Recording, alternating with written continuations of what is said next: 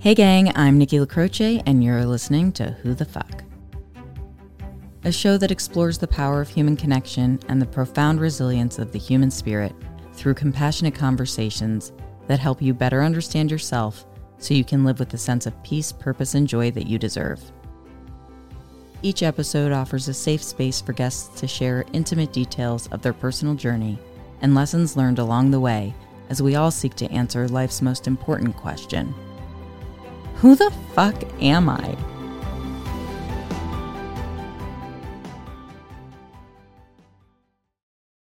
Hi, I'm Nikki Croce, and you're listening to Who the Fuck. On today's episode, I'm sharing the mic with Jessica Urquhart, and Jess is a decision empowerment coach who helps her clients navigate big changes in their lives. Before becoming a coach, Jess held various roles in corporate finance and has found the combination of her professional and personal experiences offers her clients a unique perspective about the importance of investing in themselves. Welcome to the show, Jess. Thank you so much, Nikki. I'm so excited to be here with you today. Yeah, absolutely. I'm really happy that we had the chance to connect. I felt really rejuvenated after our conversation when we originally spoke because the timing was quite impeccable with my leaving my full time job in tech and you your own experience um, really aligned with that. One of the first questions that i want to ask is something we discussed a little bit but i'd love to provide some context to listeners is how you ultimately became a decision empowerment coach. I want to get into what that means but also sort of what was your journey from corporate finance into coaching? Because that's a, quite a transition i think most people would say yeah, awesome. That's a perfect place to start. So I'll just frame what is a decision empowerment coach. So you gave the introduction. I essentially help people process through decisions to make major transitions or shifts in their lifestyle, career, or business, and to help them leverage their full potential to make choices that are really in full alignment with their core values and their deepest desires. From the empowerment aspect, that's really an element of honoring the experience of being human as we process through these decisions. So, kind of serving those brain cravings that we have for our next steps to make sense, so to speak, logically, and also honoring the emotional and physical needs for our choices to feel good. Yeah. Also, amplifying and creating space for that quiet inner voice of wisdom to be amplified and speak up. It's always kind of nudging us toward greater joy and happiness. So, finding opportunities or helping clients create opportunities that bring all of those pieces together so that people can make decisions that they're super excited about so that they can embark on their next phase of life feeling great. I think that's so important to acknowledge that that element of joy that you include as part of the work that you do. So much of what we think sometimes when you consider coaching is very specific, being driven toward this is the end goal, this is what I'm trying to get to, and having a finish line, right? But joy and just emotion in general is very transient. So it's nice to be able to think about it in terms of how do you find ways to find continuous joy as you're embarking on that journey, as you said. So I do want you to share more about your story, but really like the way you frame that.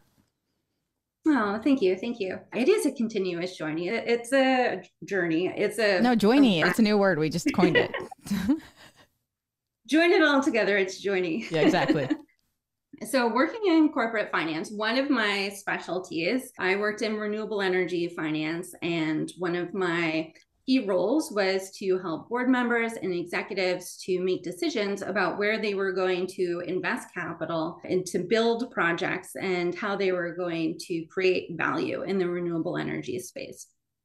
Taking a lot of data and analyzing that, but also like understanding what that meant, the underlying story beneath that, and helping to kind of uncover those hidden messages of where the value was and where the risks were and understanding how those elements lined up with the key objectives and the values of the companies that I was working with. So, when I decided to become a coach and I was thinking like how can I really best serve people with the skills that I already have? It took a lot of, you know, thinking on that and exploring different ideas. But ultimately, what I realized is that so many of those key principles that I was able to apply from that process of advising in the corporate space are very relevant to just everyday life, but we don't really tend to think in that kind of structured manner. You know, like 80% of our decisions most of the time are like riding an emotional wave, honestly. So, yeah, yeah, yeah, that's fair. so finding ways to bring in a little bit more of that structure to help people be more intentional with their choices but also you know from a coaching aspect bringing in the heart and soul is missing in that corporate space i love the ability to combine all of those interests and skills and passions into one place and use that to support other people in creating lives that really are more fulfilling Something that you said that really resonates is putting that heart and soul back into the business side of things. Having worked a corporate job for most of my life, that resonates a ton because you, I think it's very easy to become lost in the, um, the tactical asks of what your day to day is, right? We're constantly thinking, I've got to get to another email. I've got to make this call. I've got to do this. I've got to do that. These objectives have timelines and there's downward pressure and you just go into a space of execution with maybe not a lot of analysis about what that's actually doing for you. And I think from an employment perspective, I'm curious your thoughts on this, especially given the state of the world right now where a lot of people are leaving their jobs, they're trying to find fulfillment elsewhere, they're maybe starting their own business. We realized potentially, I don't know, maybe it's something we're also realizing now is that we're so prone to give to businesses without hesitation because it's sort of like that's the expectation. You go and you work and you do that so you have a job and you can feed yourself and you have health insurance and all this good stuff. But we get on this conveyor belt and we go do that thing without necessarily questioning is this what I want to do? Is this where I want to be? Are these the people I want to surround myself with? And it's easy to kind of get bogged down in like a life that you didn't really build for yourself, but just that you followed a path into that life. Do you feel like that's an accurate summary of sort of like our issue with having some of that heart and soul in business is that it just feels so almost commoditized? Yeah, I mean, commoditize is a great frame for that. It is a commodity, and time is the commodity that we're all giving, right? Yeah. As you're giving more and more of your time, you're giving less and less space to your own self to really step back and reflect and to acknowledge what's happening. We get so caught up on, you know, meeting the objectives and achieving the goals and helping other people or making sure that everyone else is supported. And then by the end of the day, there's just really no space left. If you have time to exercise, even that's awesome. You know, eat, exercise, sleep, wake up, do it again, and just try to feel good about what you're doing. But I think you mentioned this recent great resignation that we've all started to experience from this space of everyone being forced to stay home and slow down for a little bit. And it's that space, it's that time that we then have again to sit and sit on the couch for a minute and not do anything and yeah. be like, wait, what's happening here? Yeah, it forced us into a different mindset that then exposed, I think, a lot of the boundaries that we had allowed to be crossed mm-hmm. um, out really ever considering the consequence of that. We just show up every day, we punch the clock, so to speak, and then we get our paycheck and we feel like we're doing a good job if we get the promotion and we're moving seemingly forward. But sometimes it's, you're, for me at least, being in a corporate job, it was like, yes, it was great if I had the opportunity to have growth within a business. But at the same point in time, I think the reason I got to this place in the last role that I was at was I just realized that there was no promotion that was going to happen that was going to make me feel better about my job. There was no amount of money that was going to be the right amount of money to make me stay and feel good about it to that point, right? Like you could throw, I'm sure, a giant pile of money at me. And if I weren't self aware enough at this point in my life, I probably would have been like, cool, I will do that. I would like that pile of money. In fact, that's how I got to Seattle. Thanks, Amazon. But like, that's also the place where I realized that I wasn't feeling fulfilled and that I, or not where I realized, but I acknowledged like very fully that I wasn't feeling fulfilled. And it takes a toll on you. So I'm curious for you, you know, how does your emotional, mental, physical well being overall now in this new role that you have? Being your own boss, being a business owner, helping other people navigate these paths, how does that all compare to when you were at your corporate job? I don't want to disillusion anybody because I I think that when I was in the corporate space, in terms of emotional health and mental health, I definitely was drained and felt unsupported in many ways and unfulfilled and just kind of like constantly stressed. And, and also from a physical aspect, like I didn't really give myself time to exercise, I didn't prioritize yeah. that. And the stress just like really built up in my body. And so it got to a point one year where I was just so tight, I ended up throwing out my lower back and I really could only function by laying flat on the floor for like weeks at a time. It was pretty bad. So yeah. It was just stress. Well, to your point, sorry to interject real quick. I mean, to your point, I think about that when I'm not active enough because your body not only is retaining that stress, but like the motion itself helps regulate you too. So it's like the combination of things where you're dealing with the stress just on the physical implication of that, but then the physiological side of it that like just wears even further. When I left my last job, I was literally nauseated on like a daily basis just from all the stress. You know, it's like, what's the consequence of giving up those parts of yourself? You can't be a fully functioning human being when you're laid out on your floor for weeks on end. And for that to be stress induced, as human beings, we shouldn't accept that. And uh, thank you for letting me interject. But I just, I, that really says a lot about how you came to this decision for yourself too, right? I'm sure that had to have been like a moment in time for you. By the time I decided to leave my career, I had gotten to a point where I was pretty good at setting boundaries and delegating and creating space for myself. Like I had processed through enough of those challenges that I had figured that out. You were ready to was, leave the relationship? Yeah. I mean, I had gotten to the point where I was like, okay, I have the position, I have the autonomy, I have the finances. At that point, I also had the personal relationships that I had been striving for. And still, it was just like, what more does it take? I had a bit of a midlife crisis and went and bought the car of my dreams. It wasn't a Lambo or anything, but it was like, you know, I did all of those classic kind of trying to fill the gap type things and it just wasn't it wasn't there. So that's when I was like, okay, I really need to make a shift. Yeah.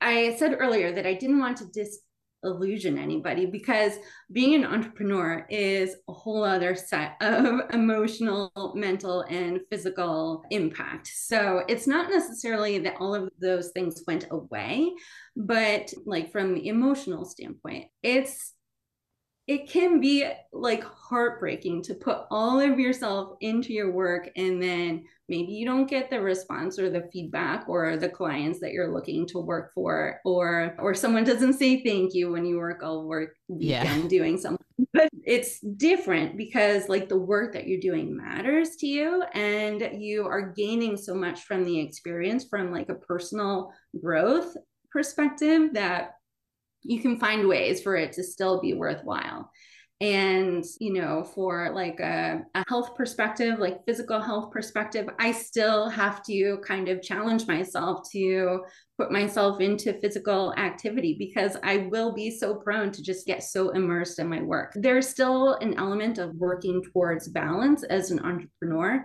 but the benefits are different the benefits are so much more fulfilling and it's still challenging but the payoff feels so good. Well, yeah, because it's a more direct personal payoff, right? It's not just, okay, I have to do this work because the company needs something from me, which is serving their greater good. And especially if you're at a large company, I mean, I, even I feel like if you're high ranking in successful companies, it's not necessarily personal still, making sure that you're checking the boxes instead of giving yourself as you said the space to look inward and really evaluate like is this satisfying the greater need that i have as a person to feel fulfilled or to feel connected to myself or to feel connected to a mission or a purpose of some kind? When you made the decision to transition from your corporate career into coaching what was the journey like to, to get there? Like how did you land on coaching i guess is the first question yeah it was not linear by any means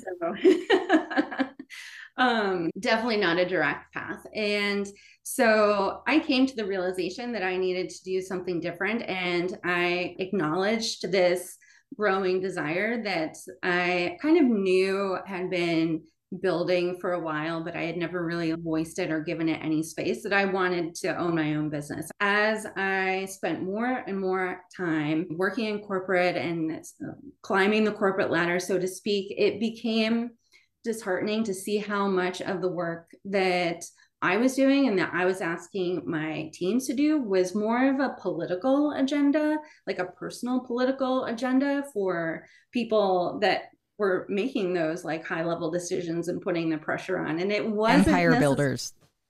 Yeah, exactly. And it wasn't their own empires. You know, it wasn't, I worked in renewable energy and I thought that being in an industry like that would be more fulfilling. But at yeah, the end of that. the day, it's still making money for shareholders. That's an important thing to to comment on, I think, because I worked at a majority of my tech career in HR technology. And when I was doing that, I felt like, well, I'm working on things that can help people get jobs. And I've been unemployed and I hate that feeling. And so I would go into these meetings and I would be like, I don't want candidates to, to feel like they work here and they hate their job. Like, we need to think about what can we do up front to figure out that these are going to be better jobs to fit them because then it's not only good for us in terms of retention, but it's good for them too. It's like a win win. But people with political agendas in business don't give a shit about that. They're like, no, that doesn't satisfy our needs or shareholder needs. And the immediate term, right? And I think that's part of it too. So you have this hope that what you're doing can be more philanthropic or like morally aligned to you. But at the same point in time, those are things that are so removed from your own ability to control that you don't. For me, anyway, it was more like trying to convince myself that what I was doing was enough for me. Did you feel that way at all? Yeah, and I love what you highlighted. You're kind of so far removed from the impact when it, especially in a large corporation. And it truly, I don't want to say that all corporations are bad because we need corporations in the services that they provide and the good that they do provide. But there is also just this like other side of that growth and serving that requires you know some churn of money and you need investors. And yep. in order for shareholders to buy in they need to know that they're going to get money back. It's just kind of a, a fact yes. yeah it's a cycle. it operates and it's where we are. And people that enjoy working in corporations that's amazing too. If you can find ways to get fulfillment out of those roles and those positions and that value that you provide thank you for being those people that can do totally. that. For me, I was struggling with that distance from the impact. So becoming a coach was like the most direct impact that I could make on someone's individual life. Like I could impact my team and I could influence the team and I could support them, but it was always from this like shielded corporate frame where there was this underlying agenda and now as a coach i can just serve the people for the people you know yeah. what it is that they truly wanted to do. So that was like the most compelling aspect of becoming a coach to me was the immediate direct impact person to person without an agenda. The agenda is the person. Yeah i really appreciate that perspective jess. It's valuable. I had taken this purpose profile assessment when I was working at a company where one of my friends had recommended it because she worked in performance management. And she was like, check this out. It's kind of cool the w- way this company is trying to help people build better teams by really sort of diminishing the idea of groupthink by like having more balanced teams based on people's perspectives and not doing it in a way that's personality tested, but it's genuinely like, how do you like to make an impact? So when you were speaking to that specifically, it really struck a chord with me because for me as well, I'm very impact driven and I'm impact driven at a societal level.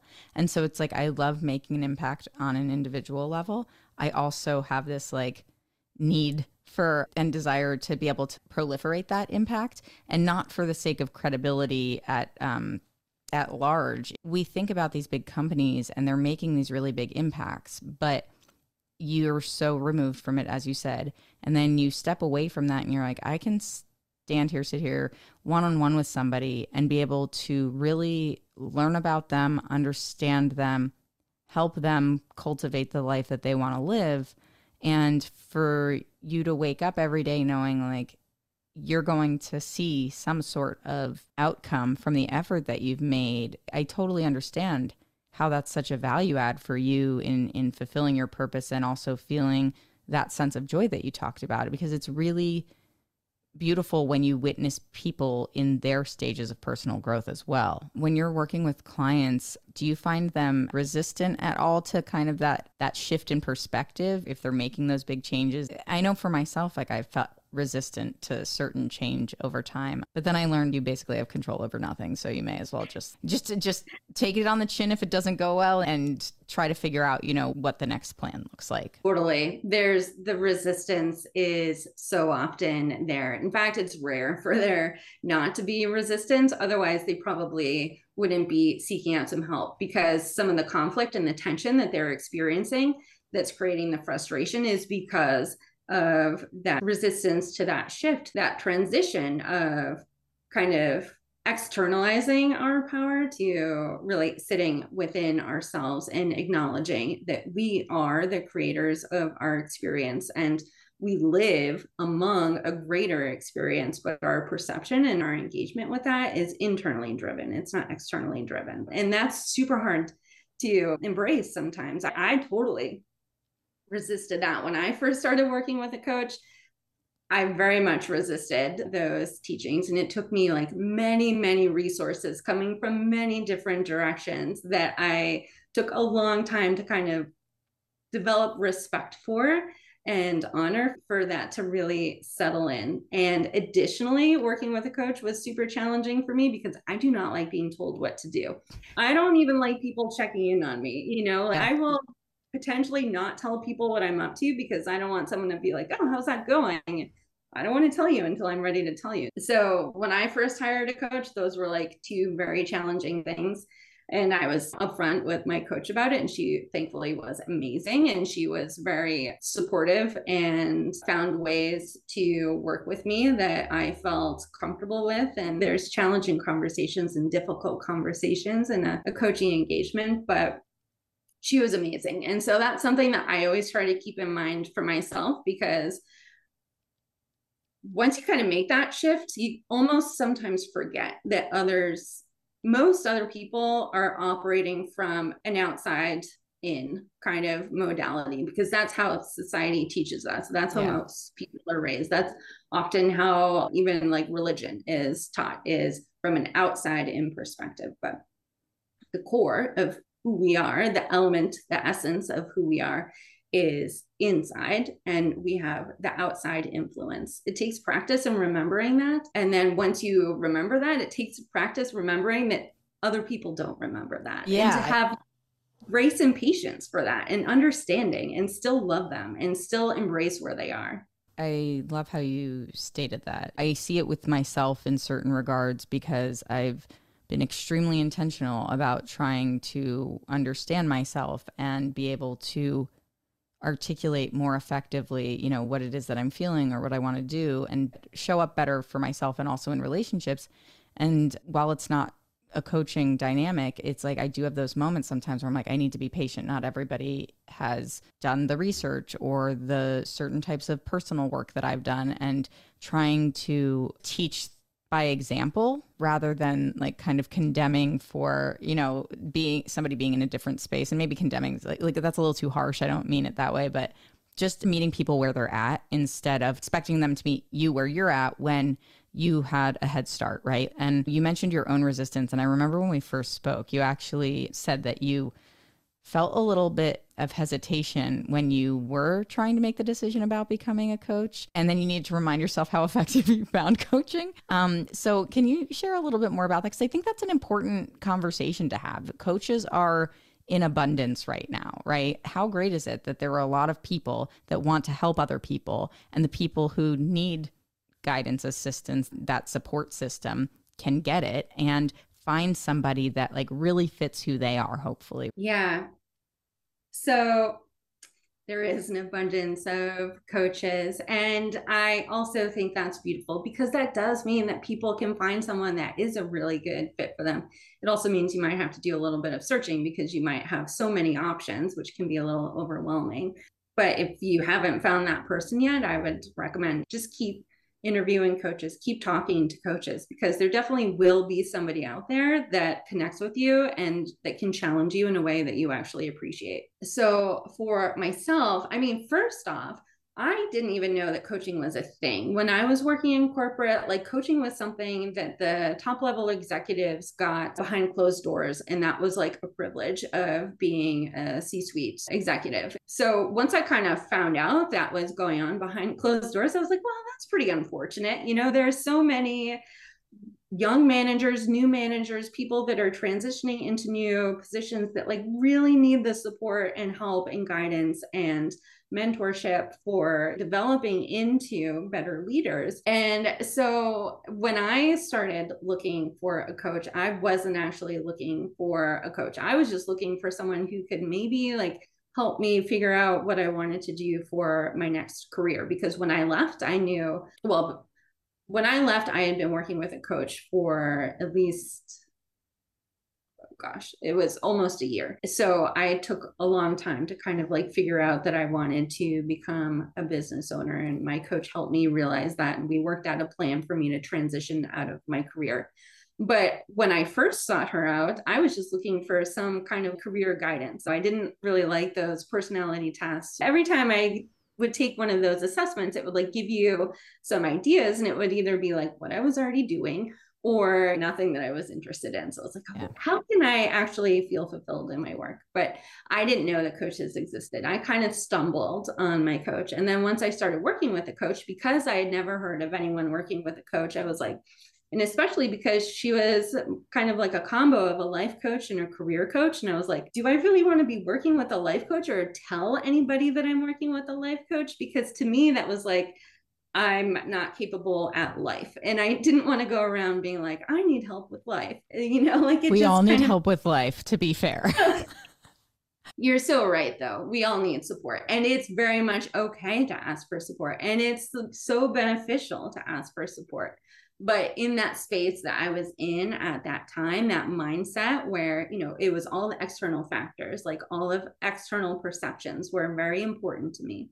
So, not admitting to other people that I was like feeling this like disconnection from the purpose of life or the meaning of life felt odd and strange and not comfortable. So, I didn't talk about working with a coach and nobody else did that I knew either. And then once I did start working with a coach, I started kind of like hearing these references that like coaches get a bad name because it is unregulated. And there might be a whole bunch of unqualified coaches out there, but uh, there's also so many very well qualified coaches that have had like very impactful life experiences that have taught them so much and they have so much value to share. And i think the other attention area is like this distinction between therapy and coaching. Therapy is a licensed profession, and there's a lot of requirements and training, and especially around aspects of trauma, that it is really important for a therapist to be well educated and trained and practiced and mentored in areas where you're working with someone who is healing from some sense of not being whole as yeah. they are. And so full respect and honor to therapists, psychologists, psychiatrists, other helpers in the world. But what I came to realize is that if I can kind of like translate what helps me into almost like a sports analogy where there are coaches in sports there are also medics in sports if you get injured yeah. the medic works with you. And that's how i think of therapy is that is a space for having somebody help you to heal where coaches are going to be watching your game and pointing out where the choices that you're making or the moves that you're making are not in alignment with what your objectives are. Yeah. And that's kind of how it, it helps to frame for me Yeah, I like that a lot. I think that's a great analogy. With that in mind, too, there's like an accountability factor. I think with coaches, I guess as I was saying that, I was thinking, well, I mean, you have to be very accountable to yourself in therapy. Ideally, a therapist also holds you accountable to some degree to like process things and deal with your shit. But putting that aside, I think that when I consider coaching, and I have some friends who are coaches, I've talked to people on the podcast, and there's this sense of when you feel like you, you can't get there on your own. Like you need that extra boost. You need somebody who's going to be in your corner, who's going to help you navigate it, help you understand what the best way to manage the specifics of your circumstances to get to where you want to go. And I think that's what becomes really important and unique about coaching, which is it is delivering value, as you said earlier, in a more intimate way. When you're seeking to make real meaningful change for yourself, then you need to get comfortable with the discomfort. You need to sit there and be like, okay, I'm doing this for a reason. I'm doing this for myself. I'm trying to get to that next stage of my life. And even if I don't know what that is, it is such an important step to say that's what you want. And I hear a lot of similar content in what you're saying to how I've felt in my career, where you're just kind of waiting for something to ignite you again. And if you just become complacent, it's not unfamiliar for a lot of people. And I, one of the things that I had wanted to ask was what do you think, or maybe from your experience, know keeps people stuck in these old patterns, specifically when it comes to that complacency? What I would say is that, you know, I wouldn't pretend to know what is going on in someone's own lived experience. We all have our own perceptions and our own reality lenses that we uh, live through, and we have our own histories and elements of baggage that we carry around. So everybody has different reasons for why they tend to get stuck. So that's exactly why the relationship is like customized and tailored because we're meeting people where they are. And what we know is much more comfortable than what we don't know. And so, what we've already been doing is so much easier to just keep doing because it feels more comfortable than the scary unknown. Even if we're miserable. Even it's, if you're miserable. That's like the crazy part. It's like this would require change, and I'm uncomfortable with change. You don't know what it looks like. Yeah, totally. And the unknown is scary. It's just scary at least for most people. Anyway, some people find it invigorating. I think you have but, to be in the right headspace for that. Are you willing to take the risk with the ambiguity versus being maybe unfulfilled or unhappy in perpetuity because you're too afraid to make that change? And there's nothing wrong with having that fear. I think that's important to acknowledge. I think it's completely justified and normal because there's also the feeling of, well, what if I fail? I don't want to do this or what if I'm a success and then I fail? You know, like there's so many things, imposter syndrome, the things that like just we spin our heads around and just get ourselves all freaked out about the unknown because we can't anticipate it. But it's like I've had points in my life where I think to myself, I know what tomorrow's going to be and I hate that. And the impetus for leaving my last job was I know that every single day at work, even though day to day tasks might be different, that the way that I feel is going to continue to be the same. And I don't want to keep feeling this way. Finally, something in me was like, you're not going to do this anymore because you're unhappy. Acknowledge that and get over the fear. You got to work through that because otherwise, you know what the output of this compromising what I care about is going to be. I don't want to be continue to be unhappier and unhappier as my life goes on. I want to find a way and a path to that joy that we were talking about. Yeah, that's beautiful. Thanks for sharing that. I totally agree. That really is the turning point is when the fear of things staying the same is greater than the fear of something new and unknown and just being able to step into that space and that's the motivating factor then becomes like leaving something behind sometimes totally. that's absolutely the case and i think that sense of freedom that comes with that also which can, to your point, also be daunting because now there's more responsibility on you to figure it out. Like when you're in a place that you're just doing what you need to do, you're not taking extra energy and applying that to like, well, how do I improve this? How do I change this? The overarching feeling is going to remain unless you make some sort of commitment to actually evolving either yourself or the position that you're in. And I think a lot of people at least you know i've worked with so many people at a variety of different companies and it's like you keep hoping like the next job's going to be the thing right? Or i'm going to change teams and then that'll be better. But when you have that knowing and you have that awareness that you need to make the change it's almost to me it's like insatiable. You just have to do it. There's no turning back. There's no pressing pause. If you decided you're going to put your foot on the gas then press it. Just see what happens and do the best you can and the thing is in all of this, the reality is that you can make the decision to go back to the thing that you were doing if you want to. You can make the decision to change direction again if you don't like the direction you started going. And I think really hitting home the fact that like you can always decide you want it to be different. You know, timing, circumstance, yes, those things factor in, but like at the end of the day, there is free will in that. Yeah, you're reminding me of I've been kind of toying with this phrase of choosing without deciding because to decide in Latin literally translates to cut off. So I think like people get anxiety over making big decisions because it feels like they are cutting themselves off from possibility or what they already have. But you can also just choose choose to go another direction and know that you can always choose again. You can choose differently next time. You can choose in another direction. You can choose backwards if you want. I mean, not everything can totally be reverted back to what it was, but there's this again going back to that element of finding your ability to create the world from within instead of from without, or yeah, from external, is this development of the self trust. I find that when you're willing to leap into the unknown, it's because you have established some element of self trust that you can handle what comes forward.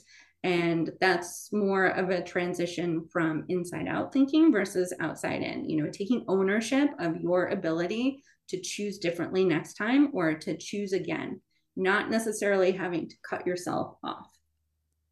I absolutely love that school of thought, Jess. I think it's really profound. I love that you referenced the origin of the word decide also. And so I do appreciate the understanding of that. And it also is such a profound impact to hear that too, because it's such a visual, right? It's like you're cutting off. It's saying, like, nope, that's what I've decided. This is what it is. You've made that decision. Now you have to stick with it. And that's the only thing you can do. And it's like, that's not how life works in most cases. I mean, even just applying it because it's, you're coaching absolutely from what we've discussed factors in a lot of professional life circumstances, but it's not only, you don't only coach for professionals navigating career changes. So you have some versatility in that where I think a lot of times people, they position themselves to be specifically a business coach or specifically a certain type of life coach. And because you have this hybrid model of the really the benefit of your experience in business and in your personal life i imagine there's probably a strong sense of accountability for yourself that requires that commitment to your clients. And so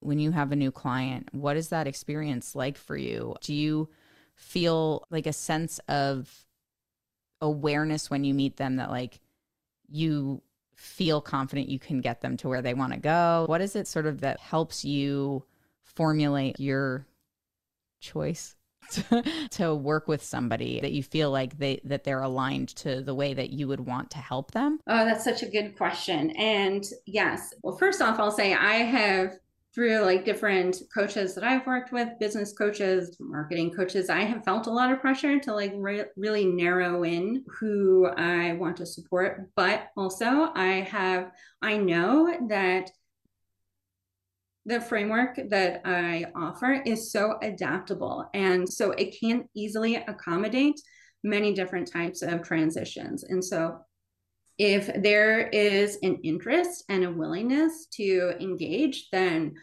I'm happy to work with life choices, career choices, business choices, because it's really my mission is to teach the framework and then let mm-hmm. the framework of the process of knowing how to make wholly aligned decisions carry that person through the rest of their life in whatever other decisions they're going to make for transitions. That's my objective. Not mm-hmm. that specific transition, that's where we start, but the process lives on. The learnings live on in their own way as they become applied. I like the way you said that they live on. It seems so simple, but it's absolutely accurate. It's important that you're building those relationships with that sense of trust, right? That people are seeing the results and then they're able to say, okay, well, when our engagement is over, I can still walk away feeling a sense of accomplishment. And you mentioned earlier this trust in yourself. And I want to circle back to that for a second because I feel particularly inclined towards that statement with my own life and decisions that I've had to make, both professionally and personally. With work, it was always really straightforward for me in the sense of I could wake up and I'd know I was miserable at a job and I'd just be like, fuck it, I don't want to work here anymore. And I'd start looking and try to find new opportunities and eventually I would migrate to a different company. That was one of the benefits of being in tech is that there are an abundance of opportunities in a lot of cases. And at the same point, when it came to my personal life, I was very unhappy for a very long time. But these insecurities that existed within me were very powerful in terms of convincing me that I couldn't trust myself. And not because I didn't know. Like I always talk about this in therapy and to anybody that I'm having this conversation with, really, just like there was this like very physical knowing, this awareness that it was wrong, that I was with the wrong person, that the situations that I was being put in were not okay. And I talked about in therapy today where I was like, I just I still have this sense of shame associated with it that made it hard to leave. And I think people also feel that professionally. It's like, well, I have a good job. I don't want to leave this thing because it would make me look some type of way. And I feel like the important thing that I was able to get to by the end of that relationship, which was incidentally when I was also leaving a very toxic work culture, and I will compare these things. I will say to people, leaving that job was like leaving the narcissistic abusive relationship that I left because I didn't feel valued, I didn't feel seen, I didn't feel understood, and I didn't feel cared for or empathized with. When I exited those situations, one of the things that my therapist said to me was one of the hardest things that you're going to have to do coming out of this relationship is really giving yourself time space to reestablish your sense of self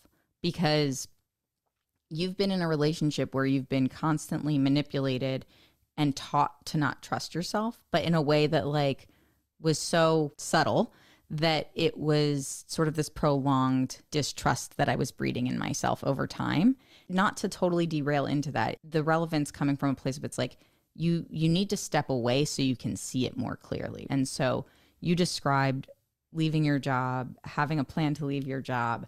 And it's so it's a process. And to understand that it's not always just going to be flip a switch and now I'm on to the next phase of my life. You are allowed and you should think about what that means and process it and give yourself space to be, you know, compassionate for the things that you've been through or the experiences that you've had. And one of the things that really connected with me in your program, how you operate your business specifically, was you make mention of really wanting to help people also connect with nature and embody themselves in in the world outside of our day-to-day living and just like really come back to who we are. And I think that aligns a lot with for me being able to get to a place of self-trust because when you just get rid of all the clutter and you sit with yourself and you just imbibe the energy around you from nature, I find that so rejuvenating. I find it so fulfilling. And it has allowed me to get to a place where I have the clarity to come back to like who I am and what it is that I need. How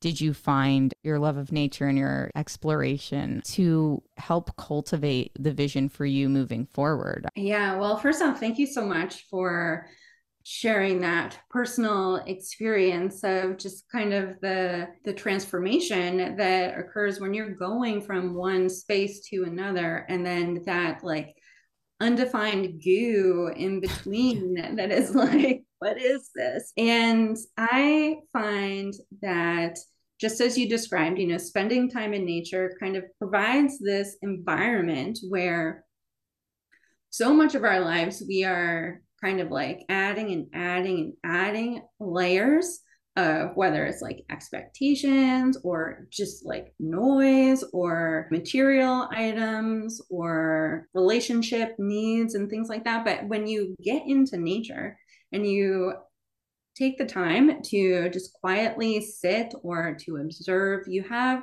the opportunity to notice how the plants and animals that are innately thriving and where their only role is to be.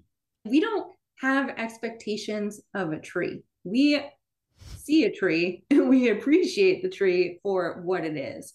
Now, I'll use this example. I do not have children. I have decided that I am not going to have children. And I have been challenged at times to think, well, as a woman, if I am not going to have a child what does that mean? What does that mean for my life? What does that mean for you know the value that i am going to create and leave in this world? I understand that. My partner and i talk about this a lot because we are we will remain childless. I respect that a lot. You're among friends in that regard trust me. We're very much fans of being the fun aunts awesome. Yeah thanks for relating and, and sharing that uh, community with me and okay. so I think when I was, um, you know, I, I was referencing the tree, but I don't judge a tree by whether or not it produces a sapling. So why would I put that on myself? You know, I don't need that in order to be of value and to, to have worth. Like my purpose in life is to be alive. And to the extent that I can create joy and share that joy and help others experience joy, like that's my mission. But whether or not I do that, that's life. Life is being. And so I find that reminder very present and readily available to reflect upon when in nature because everything else around me is doing exactly that. And it's beautiful. So I find the beauty in that. Oh, I just love that sentiment so much. Um, it's something that I will very much remember and come back to in this episode. I think it's such a an eloquent way of really getting to the core of who we are and giving attention to that just the simplicity of just being like you said we keep adding things and we like thrive on complicating our lives. And it becomes so, I think, disorienting when you have so much going on and you don't make time for yourself and you f- feel that. There is a genuine sense of, you said earlier, a disconnect. And when you get to a place where you're ready to make a big transition, at least in my experience, I feel like part of that is you feel the disconnect and you are seeking to feel connected again. Sometimes that's with yourself, sometimes that's with other people, but to me that almost always is the catalyst for a significant change in life is being like i don't feel connected either to somebody else or to myself or both. Do you think that's something you would agree with? How do you feel about that? I think that's perfect. And that's a beautiful way of phrasing it. And it's one of the major challenges that i experienced when i talked about kind of that period of going through a midlife crisis. It really was an existential crisis. I do not identify with religions. They don't resonate with me. So i don't i don't have that space. I felt like I was a grounded person, but truly I didn't feel connected. I didn't understand like what I was, what it meant to be alive. What's the purpose of being alive? I kept looking for reasons and meaning. And frankly, I got like super, super curious about astronomy so that I could, for a long time, the concept of space, like thinking about the vastness and the unknownness of space just made me so uncomfortable. It oh, really, Jess, Jess, we have so much to talk about beyond a podcast episode. It, it, so I leaned into it. I was like, why does this make me so uncomfortable? And it was because, you know, like I didn't feel grounded, I didn't feel connected. And so once I started dissecting kind of the understanding of the elements of life and where we all ultimately are sourced from, which is just this energy and combination of matter that collides that's really the essence of it and so getting comfortable with like why and leaving that be like as unknown. It's just unknown. We don't know. And so we're here. We're lucky. We have this amazing opportunity to live life, but we can do with it what we want. Our our only purpose of being is to be. And that's all there is. And that's all there ever has been. Yeah, it's just a great perspective. I also have to say, I appreciate that the moments where I've shared personal things with you, you have such a genuine look of interest and empathy, and that you always express gratitude in those moments, which I feel inclined to acknowledge and say thank you for because it just, you know, it sets me somewhat recently about like the way that I hold space for people. And I I felt that. That was such a great thing to hear. And I feel like I just, it's one of those moments where I just had to say it. I think people can take note of things like that, you know, when there's vulnerability and it doesn't need to be an expectation, but it's always nice when it happens. Oh, Nikki, I, that really touches my heart so much. And Thank you. Thank you again for, for sharing that. But really, I mean, I have been looking forward to this conversation for so long. From the initial outreach of when we connected, I just felt like, I don't know, like I appreciate the way that you show up and the purpose that you have with this podcast and giving a platform for people to share their stories and to make that societal impact that you see as so valuable. And it is such a beautiful space. You do an awesome job of holding space. And I appreciate that. And your vulnerable shares are like, they really they mean something you don't know when we've talked about this before but you don't always know when your stories are going to hit somebody or land but someone somewhere is going to appreciate those shares for sure and i certainly have Oh, thank you so much. That's so kind. So, something that you mentioned that I really loved about investing in ourselves because we spend so much time doing things for other people. And we were talking about a lot of people waking up to sort of the reality that maybe they're not happy. Do you see this as sort of a cosmic shift, so to speak, in terms of the way that people might operate moving forward? I'm asking you to speculate. This is your personal opinion, but do you feel like a sense that maybe the way things are in the world, especially professionally speaking, but just in general too, is driving more towards happiness and fulfillment rather than by external motivators. Oh my gosh, I hope so. I hope so. I mean, there definitely, when we were kind of like in the thick of kind of the chaos of the pandemic, I, I was wrestling with some fears like, okay, like there's a major shift here, you know, like people want to work from home. If you want to work from home, like the world can still continue. We have figured it out. Like this experience that we have, the whole world has just gone through cannot be for naught.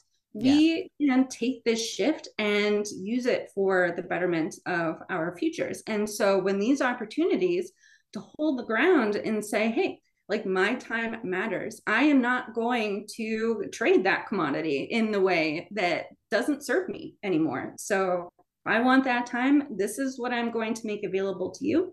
And we'll work it out. It's possible to work it out. I hope that people don't just kind of default back to that space. And I would certainly love to support anybody who is trying to kind of create that space for themselves and to find that opportunity for fulfillment that felt so unattainable for so long but we know it's possible now. Yeah yeah yeah. I love that you said that. I think that's incredibly accurate. And you know the point that you made we have figured it out and it makes it so much more obvious that the conditions that we were used to were really rooted in the ability to manage and micromanage rather than effectiveness. And you can't shield people from the reality of that anymore. That's what's kind of fascinating about the world that we live in today is that you're not going to stop people from sharing knowledge. You're just not. And the more community that can rally around being more authentic, showing more compassion, having more respect for humanity at large.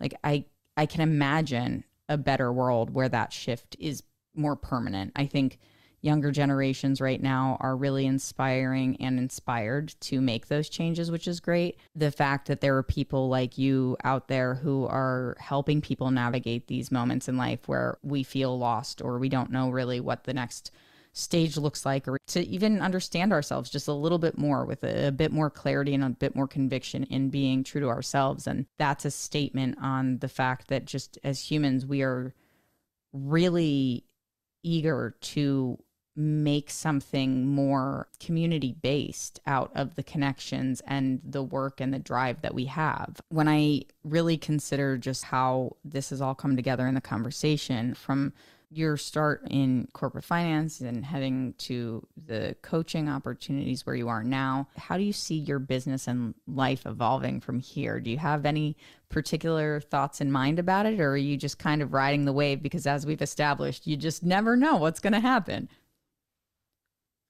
Yeah, I'm definitely leaning into the unknown. However, I do feel so wholly connected to the direction that I'm in. It feels fulfilling. It feels logical. It feels good in my body. And the inner voice of wisdom within me is constantly nudging, like, yes, yes, yes. I don't know is the true answer, but I am on this path for as long as this path serves me. And it feels amazing where it is right now. And I'm going to continue in this direction for as long as it's continuing to serve both myself and others. So I'm excited for that. I love that, Jess. Thank you so much for chatting. And that's all for this episode of Who the Fuck. I really appreciate the time you took today, Jess. If you enjoyed our conversation today and want to learn more, you can visit Jess's website at is it altazcoaching.com and we will catch you next time.